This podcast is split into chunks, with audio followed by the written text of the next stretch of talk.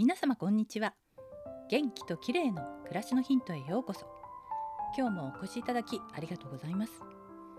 東京も桜が満開で皆さんお花見を堪能していますでしょうか。暖かくなって過ごしやすくなりましたが毎日気温の差も激しいので体調を崩しやすい時期でもありますよね。そこで今日は自律神経を整える神門というツボをご紹介します。神門というツボは手首と耳の両方にあるんですが今日は耳の方です。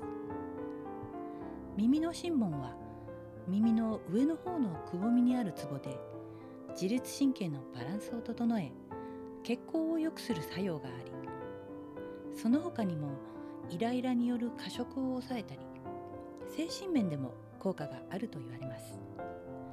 よく耳をマッサージすると良いと言われますがこの神門のツボを意識して行うとより効果的です。やり方は親指と人差し指で耳を持ちます。まずは耳の上の方を持ち神門を揉むようにして耳を斜め上に3秒くらい引っ張ります。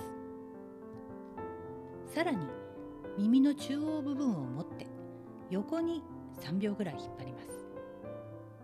最後は耳たぶを持って下の方へ3秒ほど引っ張りましょう。この一連の動きを3回くらい繰り返します。とても簡単ですよね。すぐに顔周りの血行が良くなり心身がリラックスするのを実感できます。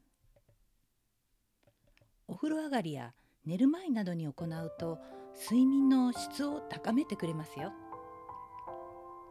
今日は自律神経を整える神門という耳のツボのマッサージをご紹介しました。最後までお聞きいただきありがとうございます。またお会いしましょう。友吉ゆき子でした。